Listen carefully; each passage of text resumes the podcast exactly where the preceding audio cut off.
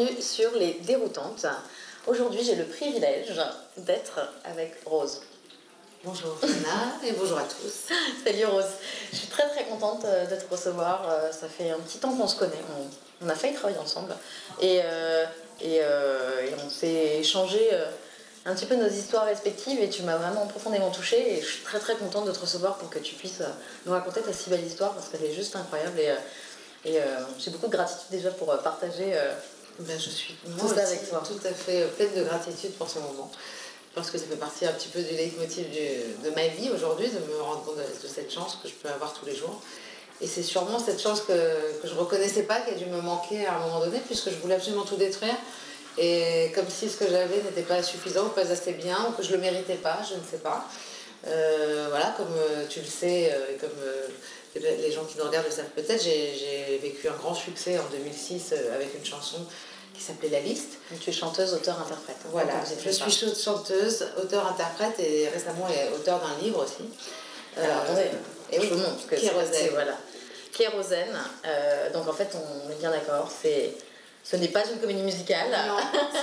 C'est- un livre et euh, donc un album qui chaque retrace. chapitre, euh, chaque chapitre du livre en fait est, est- est retranscrit dans une chanson du même nom. Mhm. Et donc kérosène c'est l'anagramme de mon prénom Kérène et de Rose. Euh, ça donne kérosène et c'est pas pour rien bah, apparemment puisque j'ai réussi à trouver énormément de points communs avec ce carburant. Mhm. Euh, ce livre justement retrace euh, cette période-là de ma carrière, de, le moment où je suis devenue rose en fait, où Kérène est devenue rose et, et s'est transformée en, en ce kérosène en fait. D'accord. Et donc, j'ai connu euh, les, les- le succès, euh, les paillettes et, beaucoup de, choses qui vont avec, c'est-à-dire l'argent, la notoriété, on me reconnaît dans la rue.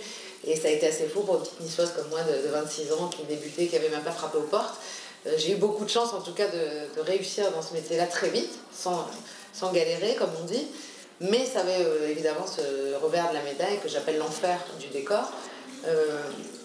Sur une personne comme moi, peut-être d'autres personnes l'auraient vécu différemment, mais moi j'ai poussé le, on va dire le, le cliché rock'n'roll de la chanteuse. J'ai- Je voulais pas être une petite chanteuse de variété, pourtant c'est ce que j'étais, donc je pense que je voulais pas l'être. Mhm. Et j'ai poussé le truc jusqu'à euh, jusqu'à vraiment euh, tomber dans des bas-fonds euh, de l'alcool, de la drogue, de, de la dépression en fait. Parce que c'est la autodestruction, ouais, autodestruction qui a, qui a duré vraiment, c'était très insidieux. Ça a duré euh, 10 ans, mais ça a été long pour comprendre que j'allais mourir en fait. Ouais. Euh, et là, il y a, il y a, trois, il y a euh, trois ans aujourd'hui, euh, j'ai décidé de, d'arrêter euh, tout ça et de me consacrer à, une reconstruction et surtout à, à, moi, euh, à comprendre qui j'étais, pourquoi j'avais fait tout ça et comment, comment m'en sortir. Il se trouve qu'en fait, on a tellement de capacités et tellement de choses qui nous sont offertes. Aujourd'hui, on a cette chance-là. Il y a au moins une chance avec les- tout ce qui est smartphone et, Oui, toutes oui. les nouvelles technologies, les podcasts, les livres audio. Enfin, moi, ça m'a énormément nourri et j'ai commencé à, à découvrir des choses que je connaissais pas et en passant de la méditation, euh, par la méditation, euh, évidemment, à des formes de yoga parfois un peu ésotériques, comme le Kundalini, enfin des choses qui ont réveillé euh, mon énergie vitale. Mm. Voilà. C'est joliment dit en tout cas. Et c'est aussi une prise de conscience, une responsabilisation un petit peu. euh, Exactement, la responsabilité de d'abord parce que j'ai un enfant, donc j'ai enfin pris conscience que s'il était là, et ben, il fallait que je sois euh, aussi là. ouais, voilà. Euh, chose qu'on ne peut pas faire quand on, est, quand on est dans des étapes pas possibles. Et une responsabilité par rapport à mon corps, à, mon, à, à ce que je suis, arrêter de dénigrer ça et arrêter de faire du mal justement à, à ce corps. Il y a une chanson d'ailleurs dans, dans ce disque, il y a un chapitre qui s'appelle Les issues de ce corps. Et pour moi, les issues de ce corps, c'est-à-dire d'arrêter de penser euh, matériellement parlant, ça a été la méditation. C'est-à-dire pour sortir de ça et essayer de faire du bien à l'intérieur du corps plutôt que ce, ce- cette enveloppe matérielle. J'ai eu cette prise de conscience qu'on ne pouvait pas être que, que un Que corps. corps, ouais, bien ouais. sûr. Même si euh, finalement la guérison est venue aussi par. euh, Oui, oui, bah oui. ouais, Les deux sont de toute façon corrélés définitivement. Quoi. Donc euh, du, euh, de la lumière à la noirceur et Ouais. euh, de la Et de la noirceur au soleil. Exactement. Je suis. super solaire, moi je te trouve, tes yeux brillent, c'est enfin, Mais c'est grâce à toi. Non. Mais si, je ne suis que le reflet de, de tes yeux. Mais oui. Non mais, c'est vrai, je suis passée de l'ombre à la lumière deux fois en fait. C'est Mm. vraiment ça. J'ai eu cette période de- d'anonymat et soudainement de notoriété, et puis soudainement de, de vide profond parce que j'étais vraiment proche de la mort, puisque c'était un souhait. Euh, à un moment donné, je ne voulais plus continuer parce que j'arrivais pas à, à- à comprendre comment séparer cette dépression, ce noir profond de ma propre vie, c'était tellement mêlé que le seul, la seule façon pour, de s'en débarrasser, c'était de quitter la vie. Ouais. Et c'est à ce moment-là que j'ai pris conscience de, de, tout ça et que, je sais pas, c'est un, un, déclic, mais ça a été long, c'est un long travail. Et ce qui est vraiment, qui ressort de tout ça, et que je dis souvent, c'est que on n'a rien sans rien, il n'y a rien qui tombe du ciel. Et peut-être qu'il y a des surdoués de la joie, il y a certaines personnes comme toi, non, mais des gens qui arrivent à, à, à être heureux de, de ce qu'ils ont, à voir les belles choses partout. Et il y en a d'autres qui vont plutôt, comme moi, euh, voir le, le, mauvais côté, euh, la noirceur. Mais en même temps, tous ces électrochocs, parce qu'ils ont quand même été assez violents, on peut le dire, ben, ont permis aujourd'hui euh, cette évolution qui est quand même euh, magistrale. Quoi. Enfin, Très clairement, important, tu n'étais pas passé par là, toi, personnellement, dans, dans ta vie, est-ce que tu serais arrivé là? Mais c'est ma propre expérience. Bien voilà. sûr. Je ne conseille pas à tout le monde d'aller euh, tomber là-dedans, mais je veux dire, c'est sûr que j'ai beaucoup plus appris de mes échecs que, que de ma réussite. Et, euh, et, je me suis rendu compte qu'au moment où j'ai réussi, où j'avais du succès, j'allais de plus en plus mal, que l'argent que je, que je gagnais, qui était euh, à ce moment-là totalement fou, parce que c'était, euh, je, je, venais d'une famille euh, tout à fait modeste et tout, je comprenais même pas. Ouais. Ça ne m'a pas du tout apaisé, ça fait tout l'inverse, et qu'aujourd'hui j'ai un retour aux, aux, vraies valeurs, et qu'en fait cette dépression profonde, c'était un appel de, de, profond aussi de mon être, quoi, de mmh. mon âme, qui disait, ça va plus, tu peux pas continuer comme ça. Et je suis heureuse de l'avoir eu, parce qu'aujourd'hui j'ai l'impression d'être une personne tellement au-dessus de ce que j'étais avant ce, ce, drame en fait, parce que j'appelle ça un drame, même si c'est une longue période, mais c'est quand même un drame de se faire autant de mal. Mais ce qui est incroyable, euh, et aujourd'hui, bah, je pense que pour euh, les femmes ou hommes qui nous regardent, euh, c'est quand même se dire que tout est possible. Quoi. Tu peux tomber très très loin et te réveiller. Euh, ah, mais il suffit vraiment de le, de, de le, vouloir, d'avoir envie. Euh, c'est pas un déclic et du jour au lendemain, c'est un, vrai travail. un vrai travail. Ouais, je sais à quel point tu travailles. Ouais. Je... Non, mais je sais, ah bah, je ça. Ouais, ouais, je suis obligée de travailler là-dessus parce que sinon je peux sombrer très vite. Et moi, j'ai tellement peur de retourner là-dedans. Mm. C'est-à-dire, ça a tellement été un enfer, un, un véritable enfer, que, que je, je, me tiens éloignée en fait, de, de, ça un maximum parce que, parce que ça me fait très peur en fait. Mais c'est important de savoir que oui, euh, tout est possible, mais qu'il suffit de le vouloir et ça, ça fait tellement cliché. Mais si tu visualises vraiment ton, ton objectif, en fait, euh, les obstacles ils disparaissent. Mmh. C'est super inspirant et c'est bah, pour ça que je voulais t'inviter parce que définitivement, euh, voilà, on peut aller euh, au bout de tout et euh, même des plus gros fardeaux. Et, euh, et là, vraiment, moi je trouve que ton profil est merveilleux. Je sais pas si j'aurais eu la force, mais enfin, je, trouve ça, je trouve ça dingue et vraiment félicitations pour tout ah ça. Quoi. Écoute, merci, mais en tout cas, c'est un vrai chemin. je suis heureuse de l'avoir vécu. quoi. Je pense qu'on est, on est riche que de nos expériences et celle-là, c'en est une, une grande. Et ça fait partie de nos plus belles victoires. Ah ouais. Donc là, tu reprends la route, euh, tu pars en tournée. Ouais. Une grande, grande tournée partout, là, c'est top. Ouais, on commence une tournée, on est en, on est en duo en plus, donc c'est hyper remise à nu, c'est très théâtral, il y a du texte, donc il y a de la lecture, enfin, c'est pas de la lecture, c'est de la, on va dire de la diction, enfin, je ne sais pas comment on appelle ça, je l'ai jamais fait, mais en tout cas, je, je, je clame. Une narration, des, ouais. Des, ouais, voilà. En fait, il y a une histoire, la, la setlist, en fait, est, est vraiment. Euh, euh, le squelette de tout ça, c'est l'histoire. Mm. Donc euh, je raconte euh, Rose, enfin Keren, qui est devenue Rose, et qui aujourd'hui redevient un peu Keren finalement, parce que ce qui est le plus important là-dedans, c'est ce que je Toi, suis moi, ouais. voilà, de retrouver cet être-là, même la petite fille d'avant aussi, parce qu'on se raccroche beaucoup. comment est-ce qu'on faisait avant quand, quand on était heureux, quand on voyait, quand on, on profitait du moment, quand oui, l'émerveillement. Mm. Euh, c'est un boulot parce qu'on peut très bien passer les journées entières sans lever les yeux et sans se dire oh, c'est beau. Jamais. C'est très facile de garder son nez pointé sur ses pieds ou sur ses problèmes, ses soucis. Mais c'est un travail, c'est une gymnastique à faire qui fait qu'à un moment donné, c'est naturel. Mm. Parfois, il faut se forcer, il faut se mentir. Même au début, on ment, on dit ah super, on, on arbore un faux sourire. Mm. Mais ce faux sourire va euh, lui-même insuffler un sourire à, à l'intérieur. Donc euh, ça, je me rends compte, c'est assez fou depuis que je souris tout le temps et que j'essaye de, de, renvoyer ça. Les gens me renvoient ça, du coup, ça devient réel. Ouais, bah ouais. Ça devient réel. Cette idée des 21 ouais. jours, un peu de changement. Exactement. C'est vrai, en fait, tu changes des routines, tu crées tes propres rituels. Au début, c'est dur. routines, c'est très important aussi.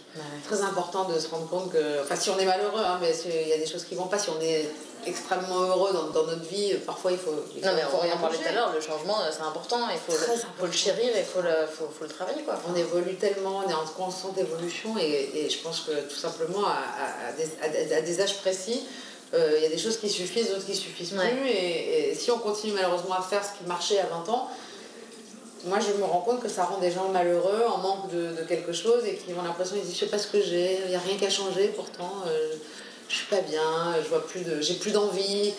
Bah oui, parce qu'il n'y a rien qu'à changer. Parce que si tu veux rien changer. et puis les projets, en fait, moi je vois ce que ça me donne comme impulsion euh, d'avoir envie de faire des nouvelles choses. Euh, je, euh, je vais commencer à travailler un peu un jeu de comédie. Enfin, j'aimerais être comédienne. Je, suis en train de travailler sur, sur des podcasts. J'écris mon prochain livre. Enfin, c'est réouvrir le champ des possibles en fait. Oui, en fait c'est ça. Et bah, il y a le chapitre du champ des possibles qui s'appelle l'horizon grand. Et mais je pense que c'est pas un bouquin de développement personnel, c'est pas une autobiographie parce que je n'ai pas du tout la prétention d'avoir une vie assez palpitante pour ça, mais c'est vraiment une expérience parmi tant d'autres de comment euh, se sortir de ses propres enfers, d'accepter sa part d'ombre et en faire quelque chose. Euh, je pense que tout le monde vit ça. Ouais, c'est sûr. Ouais, c'est sûr. En tout cas, je vous conseille euh, vivement d'écouter ce beau bébé que j'ai eu la chance d'écouter. Oui, mais j'ai eu la, tu, me l'avais envoyé il y a quelques temps, donc je l'avais déjà bien écouté. Lui, je n'ai lu que des bribes, mais j'ai très très hâte pour le coup de, de, rentrer à l'intérieur. Mais avec joie. Du coup, moi, juste bah, pour terminer, parce que nous, comme d'habitude, on va continuer en podcast et on va gratter et creuser encore plus. Euh, on a plein de choses à dire, on va, à mon avis, pas s'arrêter. Euh, pour toi, c'est quoi une déroutante? Je pense que bah, c'est un peu le mot, euh, le mot le dit lui-même. Déroutante. c'est sortir de, de, de, sa route, de, de sa route que, que, parfois on considère. acquise. ouais, déjà. Mais je pense que par exemple, bah, je vais, je vais peut-être citer Saint-Augustin, tiens. Euh, il vaut mieux marcher bancal sur euh, le bon chemin que, que d'un pas à l'air sur le mauvais chemin. Et en fait, moi, j'ai l'impression d'avoir couru très vite et très allègrement sur un chemin facile qui était celui des plaisirs immédiats et tout ce qu'on peut piocher vite, vite, vite, je me sens pas bien, je vais fumer, euh, je, me, je, m'ennuie, je vais regarder 12 épisodes de quelque chose, enfin voilà, mmh. c'est facile, c'est facile, remplir, remplir de choses qui, qui rendent, qui, qui rendent vide, hein. donc voilà. C'est soudainement trouver le bon chemin. Alors c'est dur, parfois on flanche, parfois on doute, parce que ça demande vraiment de, de l'énergie et de l'investissement, de l'engagement envers soi-même. Et, c'est vrai que la sobriété, le, le, le, fait de prendre soin de son corps, de manger mieux, de se nourrir mieux euh, le cerveau avec des, des lectures, des choses, c'est beaucoup plus, c'est beaucoup moins aisé en tout cas. Moi aujourd'hui je trouve ça plus facile. Est-ce que toi, euh, voilà, aurais un truc, bah, voilà, à part la méditation peut-être Non, ouais, de toute euh, façon, je pense qu'il y a mille et une voies oui. pour, pour euh, se faire du bien et pour en tout cas trouver la sienne. Et la mienne n'est pas du tout celle des autres. Et euh, évidemment que ça peut faire du bien de méditer ou de faire du yoga, d'essayer de faire ce genre de choses. Je pense qu'il faut d'abord tout simplement faire ce premier pas, en fait. Accepter qu'on ait envie de changer, accepter qu'on n'aille pas bien, par exemple, et, et, commencer, ça c'est le plus petit pas, puisque évidemment euh, le plus beau des chemins commence par un petit pas, on le sait. Je vais attendre peut-être ouais. le bruit. Euh, Non? C'est tout à fait. Je laisse rapproche en fait. chariot, ouais. Il se rapproche. on n'a rien commandé. on se nourrit d'amour et de ouais, fraîche. non, mais j'allais dire ça en fait. J'allais dire, euh, première chose que j'ai faite, j'ai respiré. Alors c'est tout con, mais ça m'a changé la vie j'ai pas respiré, j'ai pas respiré, j'ai appris à respirer vraiment. Et en fait, les exercices de respiration, de relaxation, c'est pas de la sophrologie, j'en sais rien, mais on en trouve partout, même sur YouTube, euh, on peut, ah s'amuser à le faire.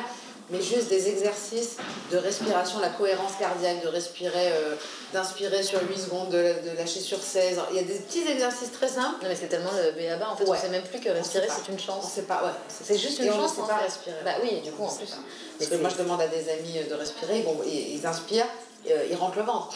Ouais, ouais à un moment donné, alors qu'on doit tellement apprendre à, tout l'inverse. Bon, déjà, ça c'est un premier conseil, c'est vraiment si vous pensez. Et pourtant, en tant que chanteuse, tu savais un peu respirer en plus. Limite. Mais c'est mon premier conseil, si vous pensez que vous ne savez pas respirer, si vous sentez que parfois vous êtes à court et que vous n'arrivez pas à faire monter le, le, souffle jusqu'à vos poumons, ou que vous respirez que là, ou que là, normalement le souffle il doit passer euh, du ventre euh, aux côtes jusqu'ici. Et donc vraiment, il y a un vrai travail. On respire des talons à la tête, on dit. Donc, euh, pour moi, c'est très important si on pense qu'on ne sait pas respirer. Mais euh, la, deuxième solution, et c'est la même, parce que pour moi, c'est se nourrir. Pour moi, se nourrir, c'est aussi respirer. Parce que l'air, euh, c'est quelque chose aussi. Si on ne sait pas euh, le faire rentrer dans son corps, on se nourrit mal déjà. Voilà, c'est la première chose dont on se nourrit. Donc se- essayez de choisir des choses qui vont, vous, qui vont vous nourrir plus que les plaisirs rapides, immédiats, qui vont vous faire plaisir sur le moment et qui finalement n'apporteront aucun, euh, aucun changement profond. Voilà. Euh, moi, ça a commencé comme ça, en tout cas, de trouver ce qui me, ce qui me nourrissait.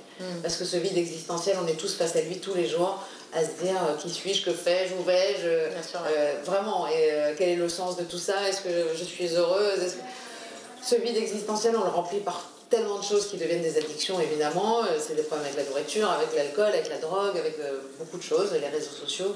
Et aujourd'hui, il faut savoir enlever petit à petit ces choses-là, en tout cas les réduire, pour faire rentrer dans, dans nos vies des choses qui nourrissent vraiment. La sobriété heureuse. Oui, Pierre voilà. Rabhi. Ce sera mon conseil. Nourrissez-vous. Bah, tu sais, un jour, on m'a parlé de, de, de, de ça. On dit, mais tu sais pourquoi on fume? Pourquoi les gens fument? La contenance. Non. Parce qu'on sait plus respirer. En fait, quand tu, quand tu, euh, quand tu prends une cigarette et que Tu tu, inspires, en fait, Tu tu inspires comme une, euh, comme une méditation presque limite. Sauf que là, du coup, tu vas chercher un élément euh, extérieur, quoi. Bah, bah, écoute, ça sera peut-être ton prochain. Ouais, ça sera mon prochain. Ouais, ça sera Ou peut-être- pas, écoute. Euh, non, non, encore une fois, faut- chaque chose faut- en son temps, il faut prendre équilibrer les conscience des choses. Et c'est vrai que c'est pas, j'ai pas encore pris conscience de, cette, de ce- des effets néfastes de la cigarette sur moi. Mais une fois qu'ils seront là, comme, la, Peut-être que- comme ouais, la ouais. viande, soudainement, là, il y, a, il y a deux semaines, je me suis dit la viande rouge, je le sens plus. Ouais. Et c'est pas sûr, hein, mais je le sens plus. Bon, et peut-être qu'un matin, je vais me lever la cigarette, je la sens plus. Et j'ai cette chance-là que mon corps et mon cerveau me, me donnent des indices très précieux. Ils me, ils me- Parce que tu as appris à l'écouter aussi. ah oui, oui, Mais je deviens malade, je deviens pas bien, et je sais pourquoi, je sens un aliment quand je le mange qui ne me plaît pas, c'est assez fou, mais c'est nouveau. Mais c'est une belle quête et qui Ouais. ne s'arrête jamais, hein, tu vas voir. Ouais, ouais, tu c'est es, que le début. hein. tu es une de mes muses. Oh oui, Ah oui, oui, oui, vraiment, vraiment. Bah, je t'ai rencontré il y a deux ans et c'était pile à ce moment-là, c'était très bien tombé. Bah, écoute, Voilà, ça m'inspire. On doit partager plein de choses encore, je sais. Écoute, merci Rose. C'est moi qui te remercie. Euh, voilà, moi je suis euh, encore très émue euh, de partager tout ça et de voir euh, des belles âmes euh, qui prennent leur, euh, leurs envols euh, positivement, euh, solairement, enfin je sais pas, qui vivent et qui inspirent, parce que non mais c'est sinon- inspirant trouve ça la très très vie, elle n'est pas si, si, si jolie qu'on veut le dire tous les jours. hein. donc, je veux dire, si on ne prend pas les choses de cette façon-là et qu'on n'essaye pas de trouver des, des joies et, des, et des- du sens dans, dans plein de choses, quelque part, ça ne veut pas dire qu'on a raison. Mm. Mais en tout cas, la vie, elle passe mieux. hein. C'est sûr. non, mais juste pour ça, je ne dis pas que j'ai raison. C'est tellement plus facile et plus agréable de vivre comme ça qu'en luttant en permanence. Quoi. C'est vrai, tellement. Merci beaucoup. Merci. Et puis bah écoute, euh, nous on continue euh, en podcast. Il y a encore plein plein de choses qu'on va aller euh, fouiller. Et puis euh, bah merci. Et puis bah on te retrouve euh, du coup bah, partout en France. Voilà, il faut aller voir, il faut aller 2020, voir hein. les, les dates sur le site et sur le- mon Instagram. Mais sinon, on est au 1er, euh, 1er avril au, au, au Casino de Paris. Rien que ça. 1er avril, Casino de Paris. Voilà, c'est ça qui compte pour J'y serai, c'est Voilà, sûr. J'espère bien. Donc euh, bah écoutez, encore une fois, je vous conseille vivement euh, d'aller euh, lire ce bel écrin euh, plein de- d'émotions et d'authenticité surtout. Et euh, c'est rare aujourd'hui. Et chez les déroutantes, on aime ça. Merci Rose. Merci, Jenna. Donc Rose, on peut continuer maintenant euh, en podcast plus euh, à la cool. Ouais. Et euh, peut-être, euh, peut-être pas repartir du zéro, mais euh, est-ce qu'il y a des choses euh, dont tu aurais aimé parler, euh, peut-être sur vraiment euh, euh, ce monde un peu addictif dans lequel tu as erré quand même donc pendant 10 ans, tu disais à peu près? Ouais, ça a été, noirceur, ça a été euh. 10 ans. disons que j'avais commencé le boulot bien avant. Parce que avant de chanter, c'est pas la, c'est pas ma- je suis pas sûre que ce soit ma carrière qui est menée à, À ça. D'accord. Je pense que j'avais ça en moi et que j'avais déjà beaucoup euh, traîné la nuit et que j'aimais beaucoup ça en fait. J'avais décidé depuis longtemps que c'était plus intéressant la nuit que le jour. Ouais. Et que et peut-être qu'à ce moment-là, ça l'était, j'en sais rien. En tout cas, j'ai fait des, des- des très belles rencontres. J'ai ma, ma meilleure amie, mes amis d'aujourd'hui, des musiciens, parce que j'étais à Nice.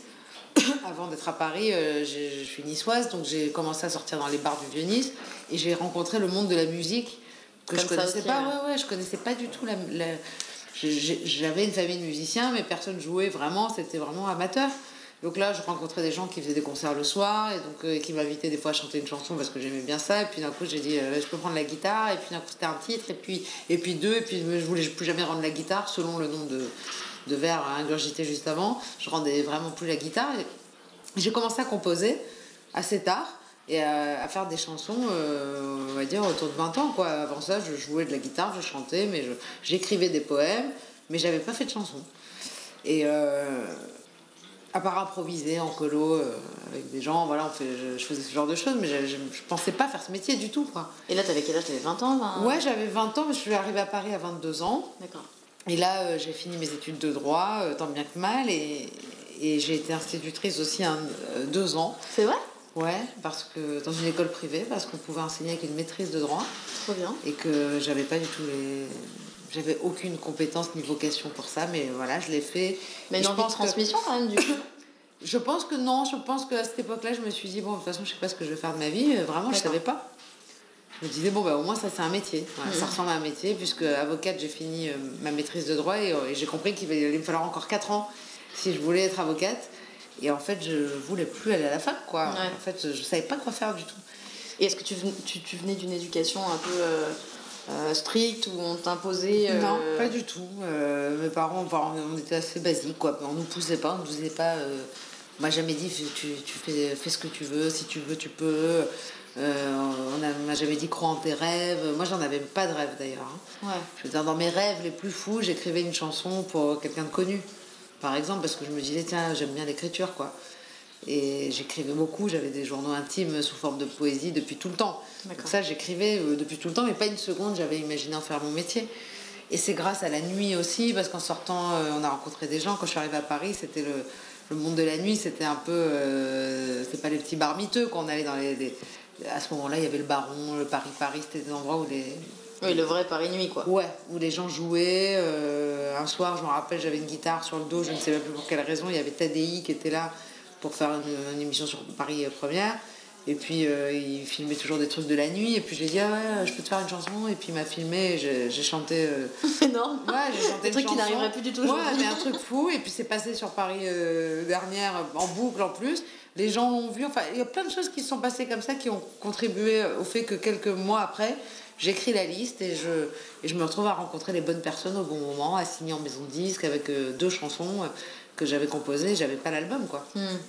Il y a quand même, euh, il y a quand même pas de hasard. Moi, je, moi, je dis toujours que non, je pense que. Non, mais c'est pour ça que je me dis la nuit, elle m'a servi aussi. Bah définitivement. Aujourd'hui. J'ai osé tellement de choses parce que je n'oserais pas aller voir TDI ou qui que ce soit en disant écoute ce que je fais.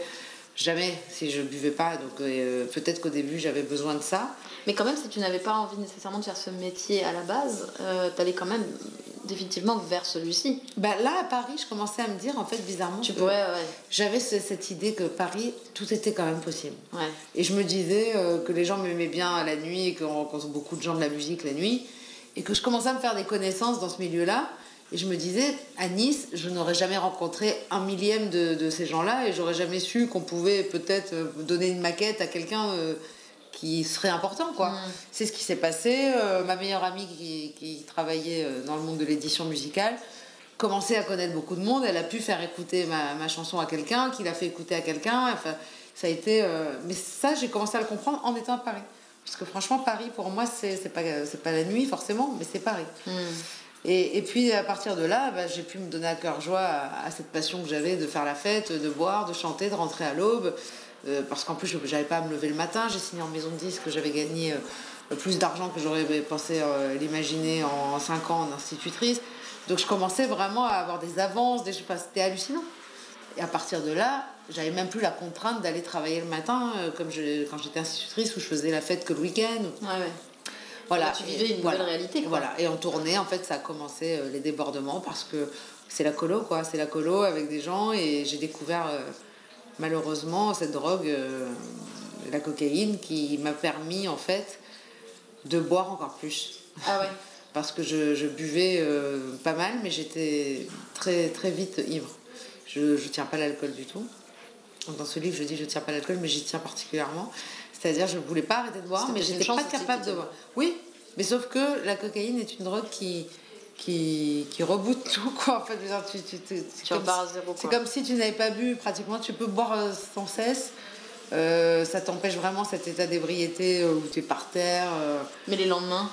Ah non mais les lendemains c'est une horreur mais au début on est jeune on est fou on se dit on passe la journée au lit on appelle ses potes je suis en gueule de bois on est mort de rire.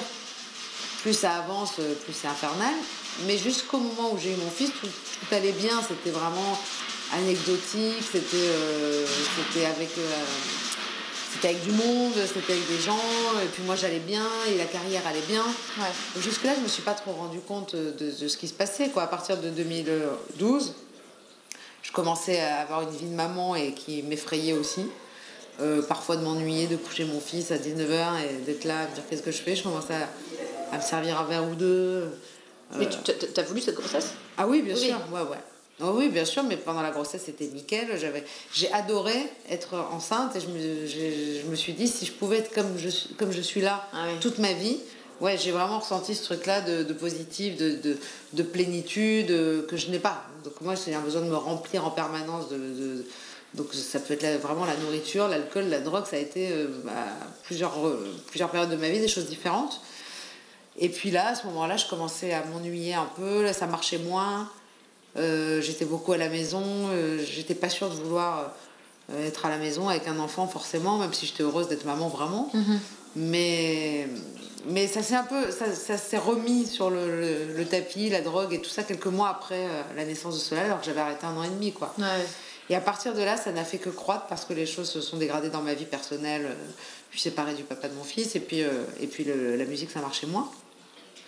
Et, et, là, ça a commencé à devenir vraiment récurrent et très, euh, et très glauque parce que c'était parfois seul et puis je suis vraiment devenue accro. Ouais. C'était plus la fête qui m'intéressait. Oui, là c'était vraiment le remplissage. En fait, c'était la substance, la substance finalement qui. Ouais, aussi. Ouais.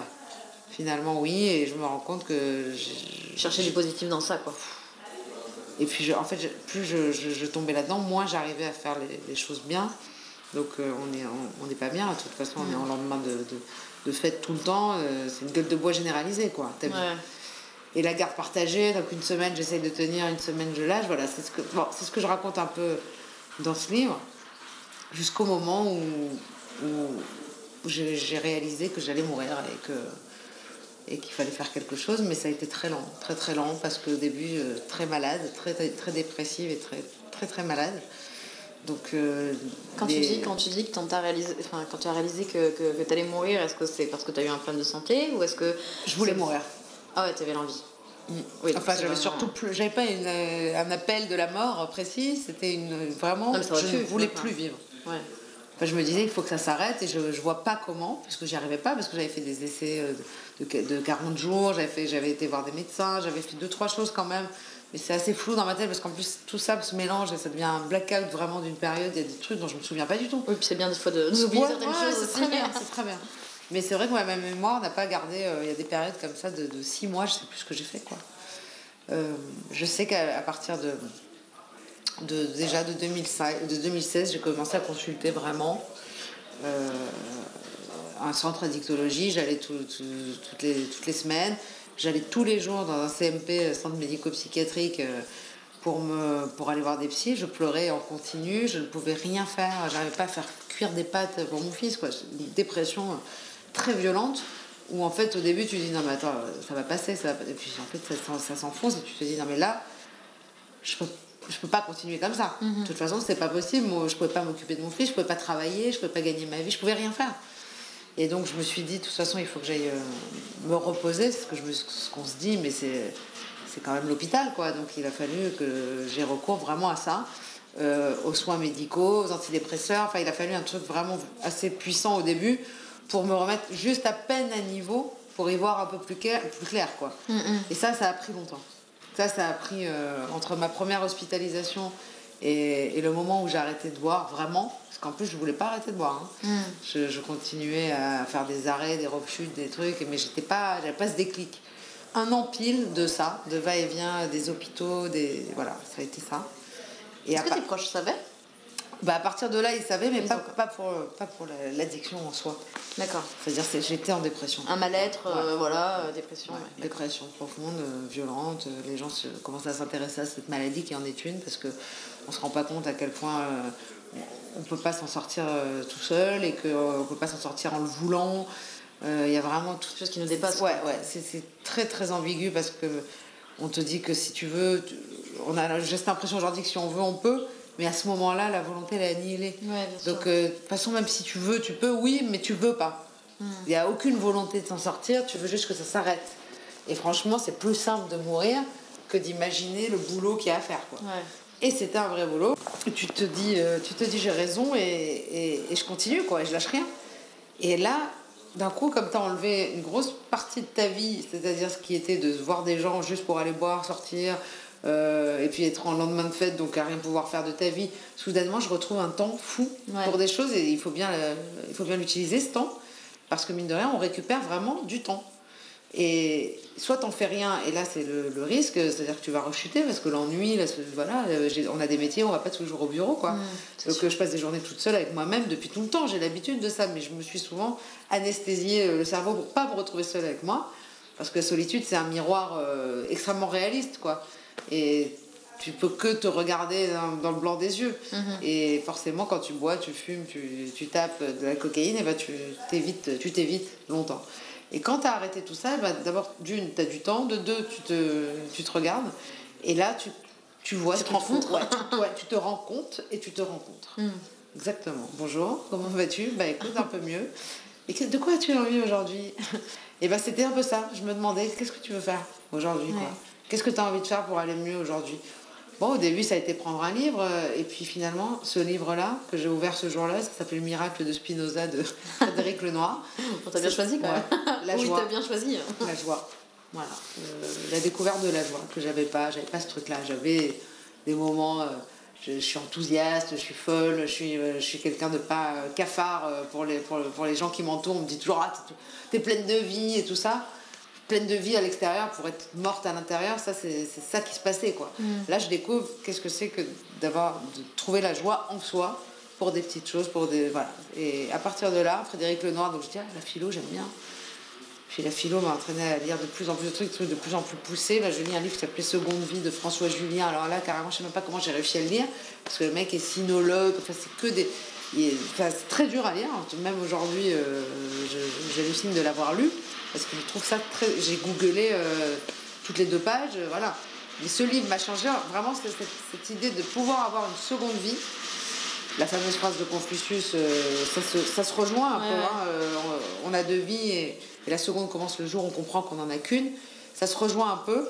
Mais là, lui, il explique que tu as une seconde vie le jour où tu arrives à faire de tes expériences des expériences, c'est-à-dire au lieu de les accumuler, c'est-à-dire moi je faisais que ça, j'accumule, j'échoue, je continue, je refais, et je ne prends pas en compte ce que j'ai fait avant, et les échecs, ils me, ils, me servent pas. Hmm. J'apprends rien, je refais les mêmes conneries tout le temps. Les patterns qui reviennent, ouais, qui reviennent voilà. Et avec euh, le résultat, évidemment, le même. Et, et là, euh, soudainement, de prendre des expériences, je dis voilà, ça, ça va mener dans le mur, ok. Ma relation avec les hommes, voilà ce que ça a fait. Euh, si je, si je fais pareil, évidemment qu'il n'y a personne qui va rester à mes côtés. Moi, j'aurais envie d'être avec personne. De toute façon, tu es une égoïste. Voilà, il y a plein de choses. Tu es obligé de te dire des choses. Tu penses qu'à ta gueule, c'est vrai. Et d'être un peu euh, tourné vers l'autre. Je l'ai découvert euh, avec le yoga, l'empathie, la gratitude, tous ces mots qui font rire euh, des gens souvent. Mais, oui, mais... en fait, aujourd'hui, il y a des cours d'empathie dans les écoles en Allemagne, en Belgique parce qu'un enfant qui reçoit de l'empathie dès sa naissance, eh ben, il, sera dix fois plus heureux, dix fois plus. Enfin, c'est prouvé, quoi. Mhm. c'est ça se loge apparemment dans le cortex. Je ne sais pas, la méditation d'ailleurs développe cette, cette, partie du cerveau, mais cette, cette, capacité à pouvoir ressentir ce que l'autre ressent et, de vivre en soi-même des émotions alors que c'est l'autre qui est en train de les vivre, c'est quelque chose de très puissant et que je n'avais jamais essayé de faire. Quoi. Mhm. Donc voilà, et puis en fait, chaque chose m'a amené à une autre. Et évidemment, bon, j'ai, j'ai, je suis tombée je suis tombée dans la méditation parce que au début j'avais ce temps-là et que ce temps-là il fallait bien que je l'utilise donc je m'étais dit il faut, que je fasse des choses quoi.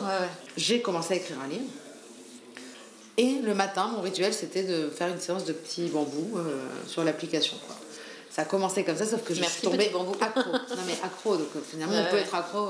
Je sais pas si c'est bien ou mal, mais j'étais accro et donc j'ai fait le, programme en 4 jours. tu, remplisses voilà, une, ouais. Euh, une, addiction pour une autre pendant un temps. Et c'est très euh, important en fait. Les gens n'imaginent pas à quel point c'est important de, de, remplacer par quelque chose, parfois pas forcément bon, mais mieux déjà que ce qu'on avait. Donc on, on, peut passer de béquille en béquille. Et c'est hyper important ça parce que si tu enlèves une béquille à quelqu'un de boiteux, il tombe quoi. Et, nous, on est boiteux quand on est accro à quelque chose et qu'on nous les enlève. Si tu mets pas quelque chose vite pour te soutenir, t'es mort.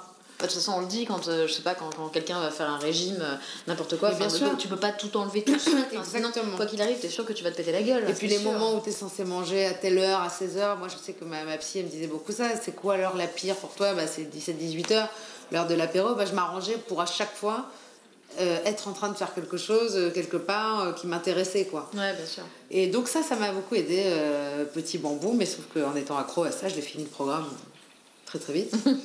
Donc il a fallu aller chercher ailleurs. Ouais, et puis j'ai commencé à méditer toute seule, et puis j'ai eu beaucoup de livres là-dessus. Et, et la méditation m'a vraiment sauvée parce que c'est quelque chose, c'est une arme de construction, quoi, une arme de construction massive. C'est-à-dire que je me je sais pas ni comment ni pourquoi, je veux pas euh, vendre le truc, euh, mais euh, même pour les cartésiens, comme je peux l'être euh, parfois, le constat est là, quoi. C'est-à-dire, je médite, ma journée elle est cool, je médite pas, elle est pas cool. ouais. Bon, alors finalement, tu le fais, c'est tout. C'est pareil que si tu manges un truc que tu sais que tu le digères mal toute la journée, tu l'as sur le bide et que tu manges ça, tu sais que ça te fait du bien, à un moment donné, tu commences à savoir un peu. Ouais, bien sûr. Et voilà, et donc j'avais trouvé un moyen d'apaiser mon esprit, d'enlever ces pensées. Je dis les pensées en général parce que la pensée en général, c'est pas forcément quelque chose de positif, quoi. C'est pas une idée, c'est pas une réflexion. C'est des pensées qui, qui martèlent le cerveau et qui, à 90%, sont négatives, en fait. Mhm.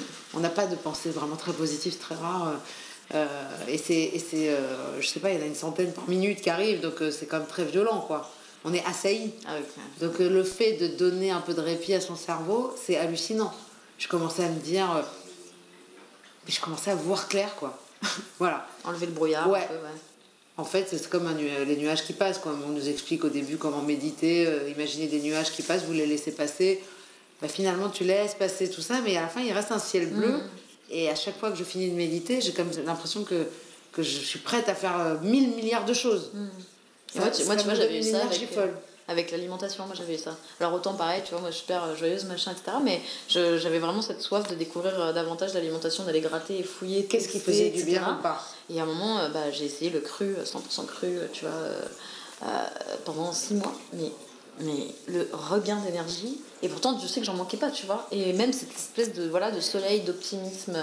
Ouais, pareil. Et tu vois, es ce que tu manges. Donc, tu vois, quand on imagine, euh, on imagine ton assiette avec des carottes, des concombres verts, des machins, des graines. des- Non, mais tu vois ce que j'aime, même moi, quand je la vois, euh, et Ouais, faut ouais. voir Instagram, ça, ça, ça, ça inonde Instagram parce que c'est beau à voir. Si c'est beau, c'est bon aussi. Bah ouais, mais c'est clair. C'est vrai.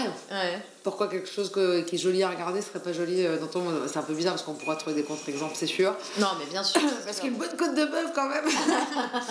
C'est Einstein, je crois, qui disait euh, si, les, euh, si les abattoirs avaient des vitres, euh, euh, bah, plus personne en fait mangerait de viande, quoi. Tu vois. Et, euh, enfin, Non, mais c'est toi qui as conseillé sur ton, sur ton blog euh, Éco-Vivant de regarder cette vidéo que j'ai pas, j'ai pas tenu 10 minutes. Ah, mais elle est horrible. Voilà, parce que tu dis si c'est moche pour vos yeux, comment tu veux que ça soit beau dedans Bah ouais. C'est ça, hein bah, Tu vois, ça ça m'a parlé vachement parce que dernièrement, euh, je sens qu'il y a des aliments que, qui me plombent.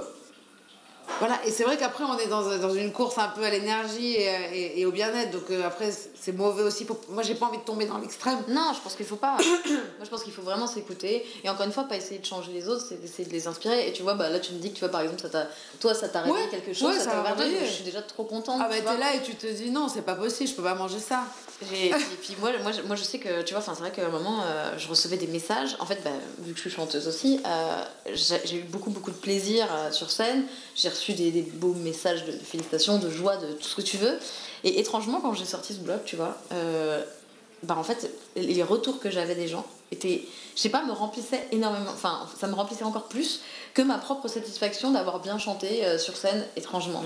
Tu vois, et, et, et- et- 100%, je te rejoins à 100% et avec bon, les- les- fais de la musique, etc. Et Oui, je- mais- tu vois, mais C'est très important que tu fasses de la musique. oui, mais, que- mais du coup, tu vois, je trouve que c'est super, euh, super intéressant et, et quand tu peux déclencher ouais, comme ça des, des prises de conscience de voiture, parce que après on passe tous par là à un moment euh, ou pas, mais, Ouais. euh, mais du coup ça fait du bien. Il y a beaucoup de gens qui se posent pas de questions, ou même qui se sentent pas bien, qui sont fatigués tout le temps, qui ont une sale mine, une mauvaise haleine. Je connais des gens comme ça, tu as envie de leur dire, mec, t'as pas envie, bon déjà on sait que c'est un mec, t'as pas envie à un moment donné de voir pourquoi t'es gris, euh, tu, tu, tu, tu sens, il y a un truc qui va pas, tu vois ce que je veux dire? Et, et, et vraiment, tu sens que.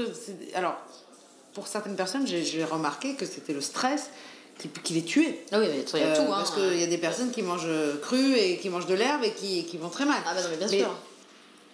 Prendre le temps de voir déjà pourquoi tu sens ça. Est-ce que d'abord tous les gens qui n'ont pas le temps, je trouve que ils se posent vraiment aucune question parce qu'ils n'ont pas le temps de se les poser. Et à un moment donné, il y a implosion en vol, quoi.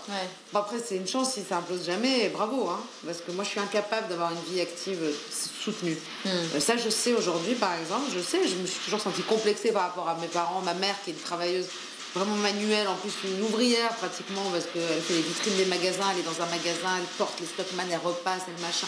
Elle, elle, est décoratrice de vitrines, quoi. D'accord. Je l'ai vue toute ma vie faire ça, elle fait ce boulot depuis qu'elle a 14 ans. Donc moi, je me sentais comme, euh, comme une merde. si un jour j'avais envie de regarder une série au lit, euh, voir huit épisodes, tu vois, j'ai jamais vu ma mère faire ça. Hmm. Et aujourd'hui, je sais que je suis comme ça et que j'ai besoin qu'on me laisse un peu de répit, que je suis pas une acharnée du boulot, ça, à un moment donné, il faut le savoir. Hein. J'adore avoir des idées. Et quand je suis en émulation, et eh ben alors là, on m'arrête plus. Mais c'est plus, euh, c'est plus intellectuel, quoi. Mais t'as, ces périodes de temps, Je, peux, je peux être en ébullition et être au lit en train de taper vite. J'aime bien être chez moi. Je, me suis découvert hyper casanière alors que j'étais dehors, euh, j'avais une vie extérieure. Ma mère, elle disait que j'étais une femme d'extérieur. Et c'est vrai, j'aime pas j'aime toujours pas cuisiner. Euh, j'aime pas le côté femme d'intérieur, mère de famille, c'est pas ça. Mais j'aime ce, j'aime ce cocon-là, j'aime travailler chez moi, j'aime être dans mon lit, j'aime être sous la couette. Euh, c'est vrai que je me rends compte que si on m'enlève, si on, m'enlève, on m'enlève ces moments-là, je souffre quoi. Le moment où je suis trop active, trop en promo, en concert, où je cours, je fais une valise, un machin. C'est pas, c'est pas ces moments-là que je préfère, vraiment mmh. pas. Je pense que c'est peut-être pour ça aussi que tu allais chercher cette énergie-là ailleurs. Ouais, ouais. Tu l'as comblée par, euh, par des choses. Parce mmh. que si c'était pas ta propre nature, il y, a, y, a, y, a, des gens pour qui c'est. Euh, tu le sens quoi. C'est, non, c'est pas ma nature en fait. C'est pas ma nature euh, d'être à fond et surtout je, j'angoisse quand il y a trop de choses dans la, en même temps. Euh, je suis pas du tout organisée, donc j'ai toujours, euh, je vais penser à mille choses. Ah oui, alors là j'y vais, alors j'ai deux promos en même temps, il faut que je prenne une autre chemise et il faut que je me, je me maquille, mais en même temps là je vais me coiffer comme ci, et puis là je dois, est-ce que je prends ma guitare? Euh, Voilà, les journées de promo comme ça où il y a 5, 6 trucs, une télé, une radio, un machin, il y a de l'organisation. Mm-hmm. Heureusement que tu as des gens qui le font, qui t'aident. Mais moi, ça me ce que j'allais dire, je dis, même les modèles ont quand même changé. Donc aujourd'hui, on te demande aussi d'être un peu devant la caméra, derrière la caméra. De me maquiller moi, ah beaucoup. voilà, on n'est pas on n'est pas euh, bien. Non, c'est important de savoir euh, qui on est, puis arrêter de se culpabiliser. Quoi. Voilà, moi, je sais que je suis pas une grande travailleuse. Il faut arrêter d'être dans la voie. Quoi. Euh, c'est pas parce que tu possèdes des choses que tu es quelqu'un. Et faire des enfants. Faire des enfants, avoir des enfants n'est pas une fin en soi. C'est important de transmettre. C'est important de, de, donner la vie, j'imagine. Et ils t'appartiennent pas, quoi. Voilà. On n'a on pas. C'est pas genre je suis heureux, j'ai une maison et trois enfants. Les gens disent ça. Hmm. Non, mais oui, mais. De... Genre quand on te dit qui es-tu je suis euh, une maman machin, qui a, j'ai trois enfants. Euh, franchement, moi, ça me définit pas. Hein, et, à, l'inverse, comme on disait tout à l'heure, euh, toutes les deux avant l'interview, à 35 ans ou n'importe, tu n'as pas d'enfant, mais alors tu n'existes pas en fait, tu n'es rien. Mais comment te dire Mais moi, je sais aujourd'hui que quelque part, si aujourd'hui j'avais pas mon fils, je serais mal à l'aise dans plein de situations. Ah ouais Ouais, parce qu'on se demanderait, c'est bizarre, pourquoi elle veut pas la pauvre Ou alors les gens qui évoquent le, bonheur d'être parent, souvent, euh, ils sont gênés, soudainement, se rendent compte qu'à côté d'eux, il y a quelqu'un qui n'en a pas. Hmm.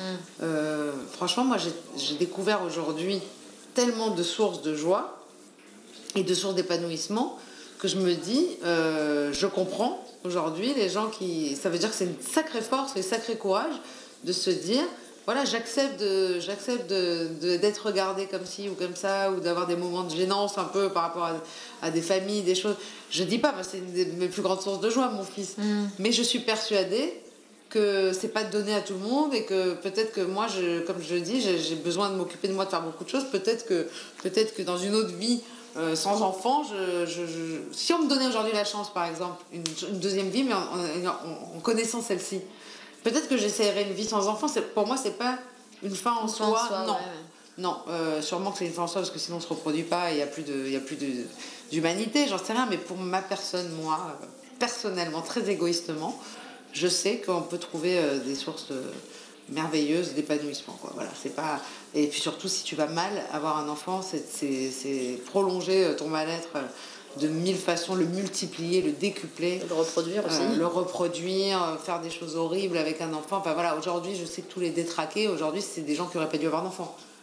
Franchement. Mm. C'est des enfants de parents, qui, n'auraient pas dû être enfants, c'est sûr, parce que tu, tu fais des, interviews de tous ces séries tu et tout. Je, je me suis vachement intéressée à ça. Ils ont tous un problème avec leur mère. C'est des mères castratrices, euh, des, enfants battus. Ouais. voilà, il faut pas. la responsabilité d'avoir un enfant, moi, c'est ça qui m'a flingué à un moment donné. Je me suis dit, mais regarde la merde que tu es, es là, tu, la mère que tu es. mais tu es là, tu te drogues, tu machin. Mais il fallait pas faire un enfant, ma, ma pauvre. Mm. Donc je, me sentais tellement coupable parce qu'on regarde son fils, la pureté même, la beauté même, la, naïveté, l'amour, enfin tout est inconditionnel.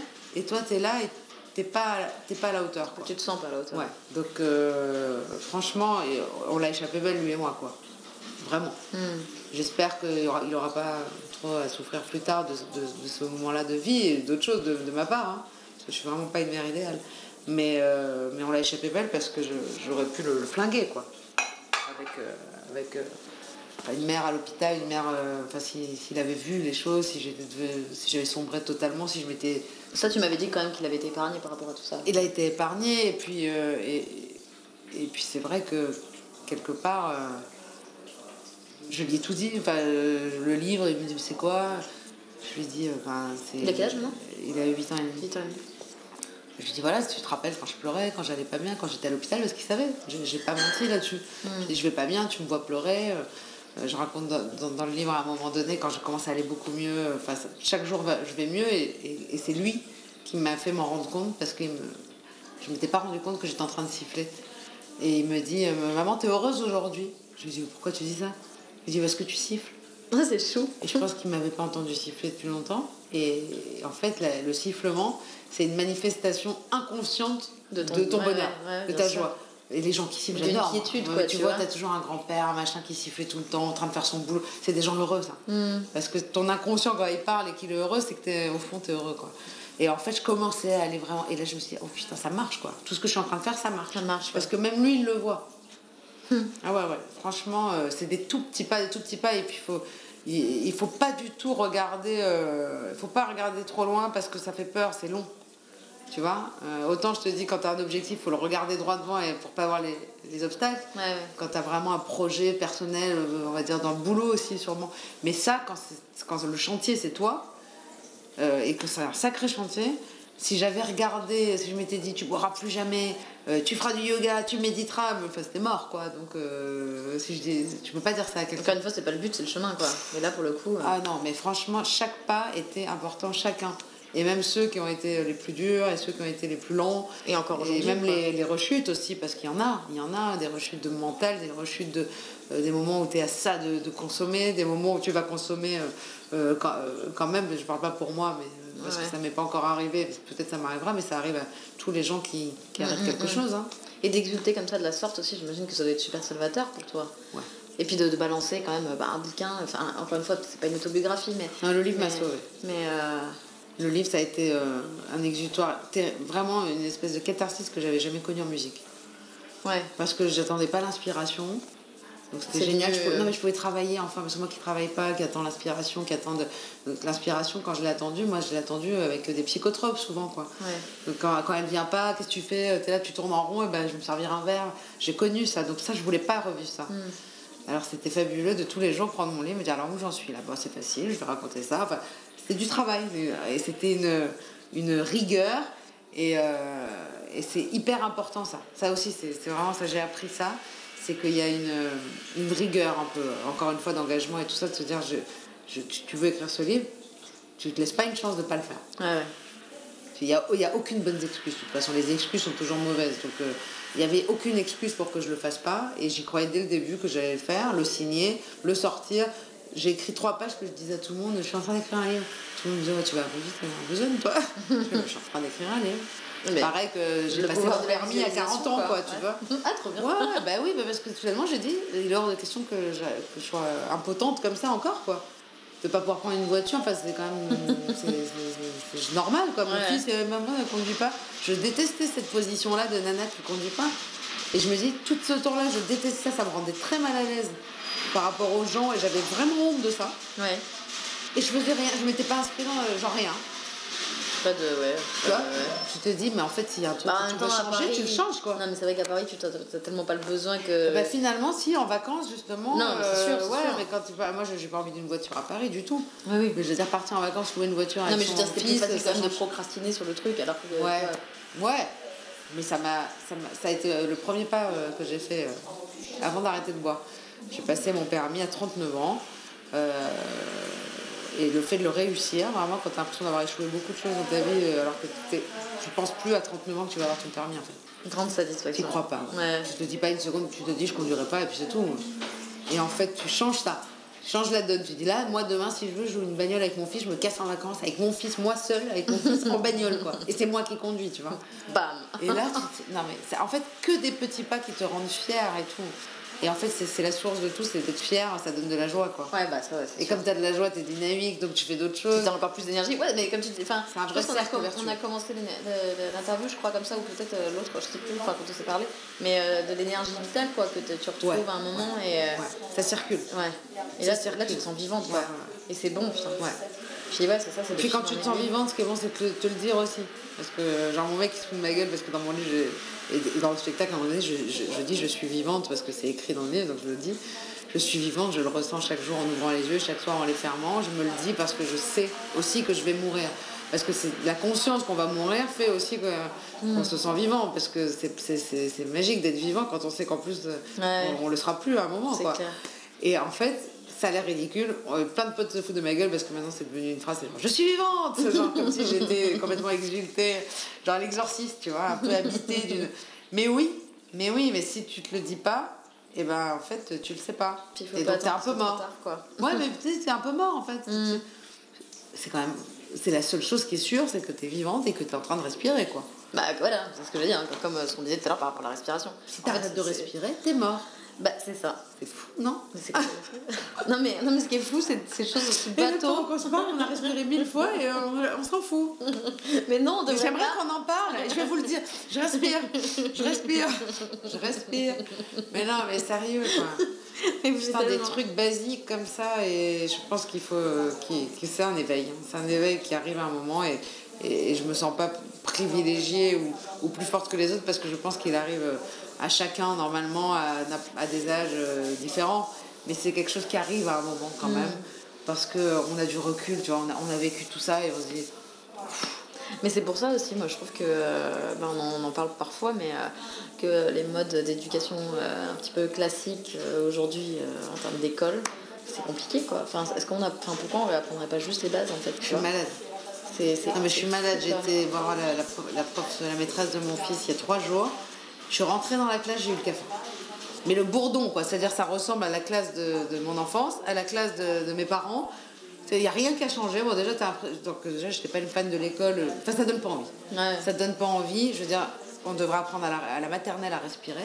Les bases quoi, déjà Ouais. les bonnes bases, l'empathie, comme vois, on en parlait. Il y a des cours La gratitude. Ouais, et euh, puis même faire des choses pratiques, prendre une plante, la faire pousser, la regarder la vie pousser. quoi. Ouais. Non, ils font des maths, ils font, euh, ils font, ils font les, les, les verbes irréguliers, les machins, les trucs. les- Franchement, alors oui, euh, il faut savoir écrire et lire et, et compter, Mm. d'accord. Mais il faut apprendre la vie. Après, peut-être qu'ils comptent sur les parents, c'est pas con, parce qu'on est là aussi. bête. Oui, mais bon, après, ça, c'est- on devrait se serrer la main et faire les choses ensemble. Tu vois, moi, j'ai toujours. Enfin, ça, par contre, tu vois, je l'ai appris sur le tard.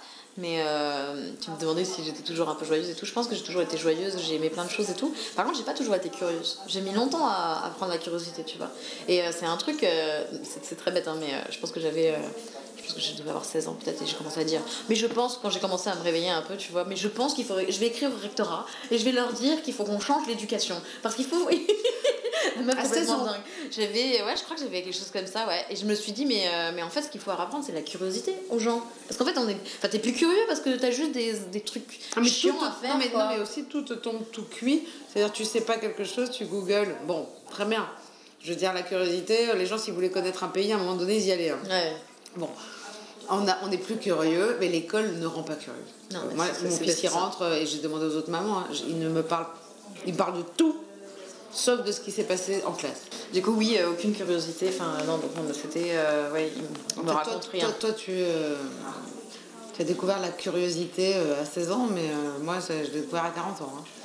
Et, et ça m'a changé la vie, mais c'est vrai qu'on ne peut pas inculquer aux, aux gens la curiosité, on peut juste leur donner envie d'être curieux. Et moi, j'essaie de faire ça avec mon fils, mais c'est dur, hein, c'est, dur. J'ai l'impression que c'est vraiment quelque chose qui doit venir de soi. Mais, mais c'est un cercle vertueux aussi, la curiosité. Plus t'es curieux, plus, plus t'es curieux, quoi. Ouais. C'est-à-dire que plus envie de ouais, choses. tu découvres un truc. Et en fait, moi, ce qui me tue, c'est quand je découvre quelque chose qui me plaît.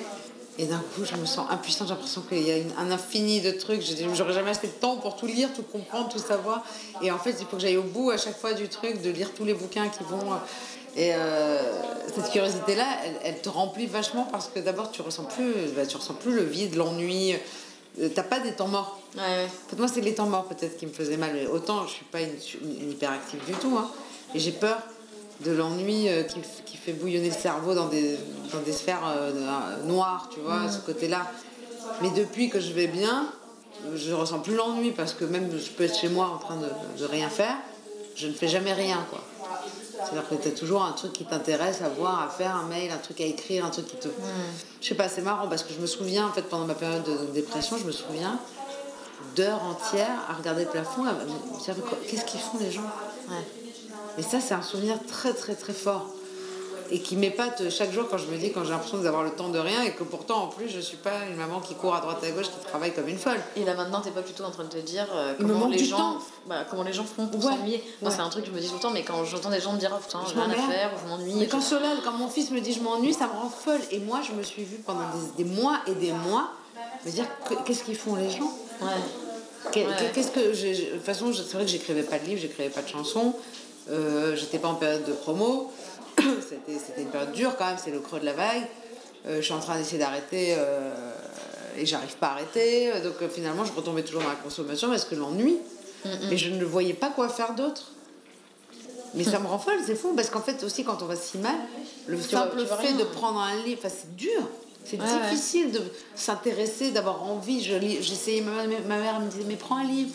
Je J'essayais, je prenais un livre, je, je le reposais et tout, mais on, on se rend pas compte à quel point c'est infernal. Parce Ouais. qu'aujourd'hui ça me paraît fou. Bah ouais.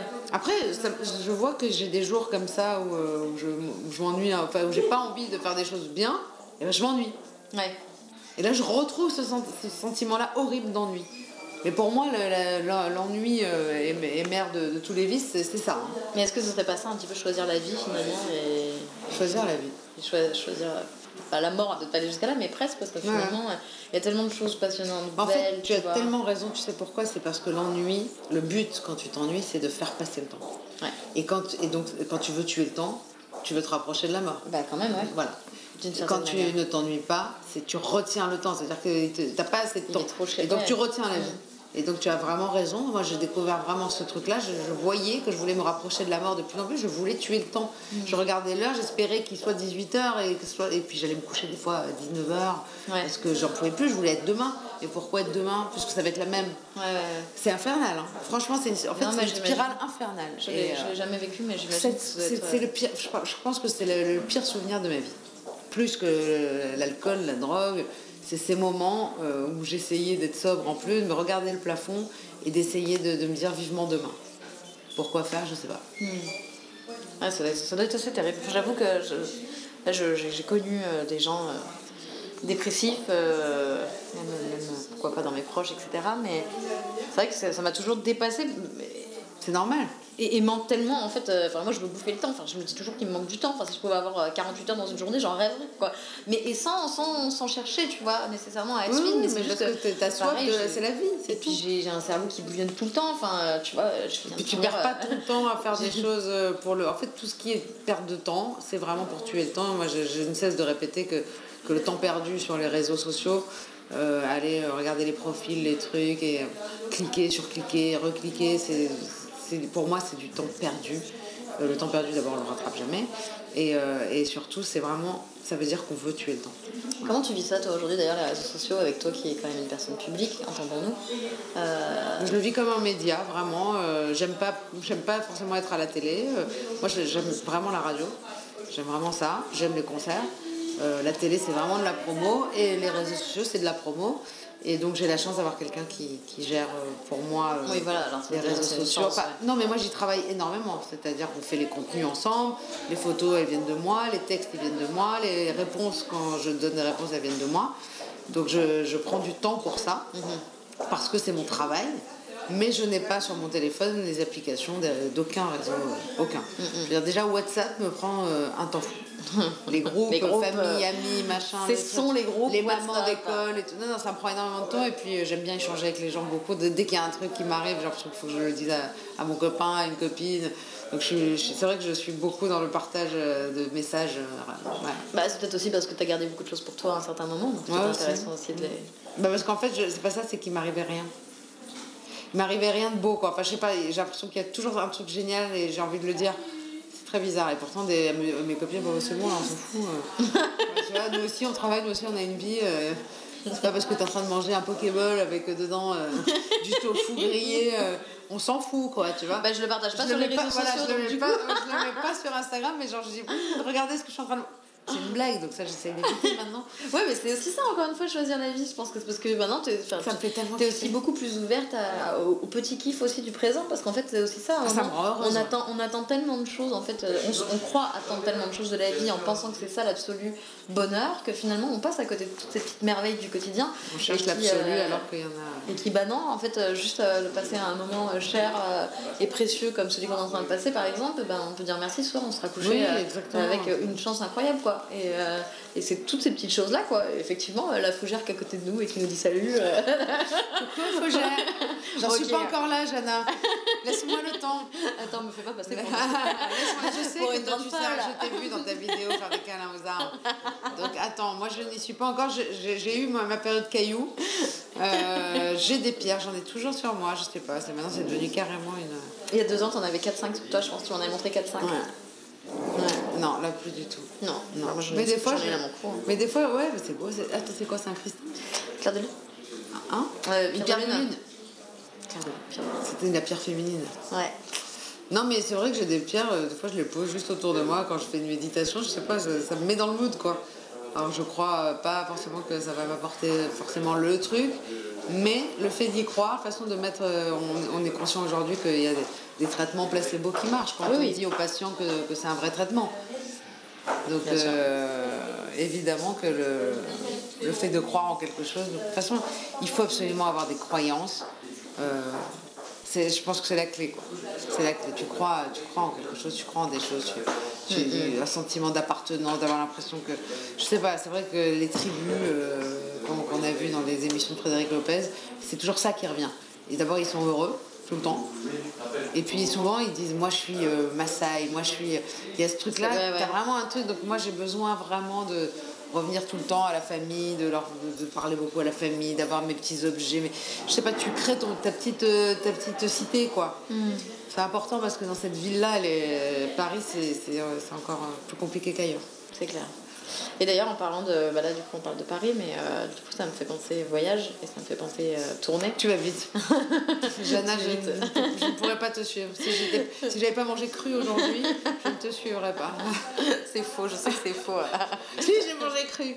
non, pas ça Que tu ne m'aurais pas suivi. Ça, je sais que c'est faux. Euh, du coup, oui, tu repars quand même en tournée. Et tout à l'heure, tu parlais de. que pour toi, c'était un petit peu. ça, C'est un peu stress. ça symbolisait un peu colonie de vacances et que bah, tes excès aussi, tu les as retrouvés dans ces moments-là. Est-ce que du coup, c'est pas quelque chose qui te- qui t'angoisse un petit peu de repartir comme ça euh? Non, parce qu'on n'est pas en groupe, on est vraiment euh, on, est, on est en duo. Ah oui, déjà. Déjà moins colo, et puis il se trouve que le duo, c'est mon, c'est mon mec. Oui, d'accord, ouais. Donc euh, voilà, c'est- pour nous c'est plus euh, c'est sympa, on va faire des petites escapades un peu en amoureux, ouais. c'est plus- c'est- après, euh, si ça se passe mal, euh, c'est c'est une journée on s'est pris la tête, sur scène c'est horrible parce Ouais, que bah ouais, ouais. c'est- c'est- ça, ça double tranchant. Mais C'est en clair. tout cas, on, on a la chance de pouvoir faire ça ensemble, d'aller, euh, tu vois, de dormir dans des villes, euh, d'être à l'hôtel ensemble. Enfin, tu vois, parce que le problème de la tournée, il y, a une- il y a une solitude. Parce qu'on croit qu'on est toujours entouré, mais tu es pas chez toi. Tu... Moi, je- j'ai un petit stress de ça. Et puis d'organisation, maintenant que j'ai un enfant, euh, la, la tournée d'avant, j'avais aussi mon fils, mais, mais j'étais avec le papa. Euh, donc, euh, c'est pas la même, quoi. Hmm. Ouais. Donc là, il faut gérer. Le papa aussi est en tournée parce qu'il fait un métier aussi de, de, de- lumière, lui. Enfin, il fait le technicien de lumière. Euh, voilà, il faut gérer les plans. Ça, c'est une angoisse pour moi. Tout ce qui est gestion de planning et tout ça, moi, je suis capable de me prendre 10 minutes de méditation parce que je dois, je dois organiser l'agenda de, de Solal euh, de- du mois, quoi, tu vois.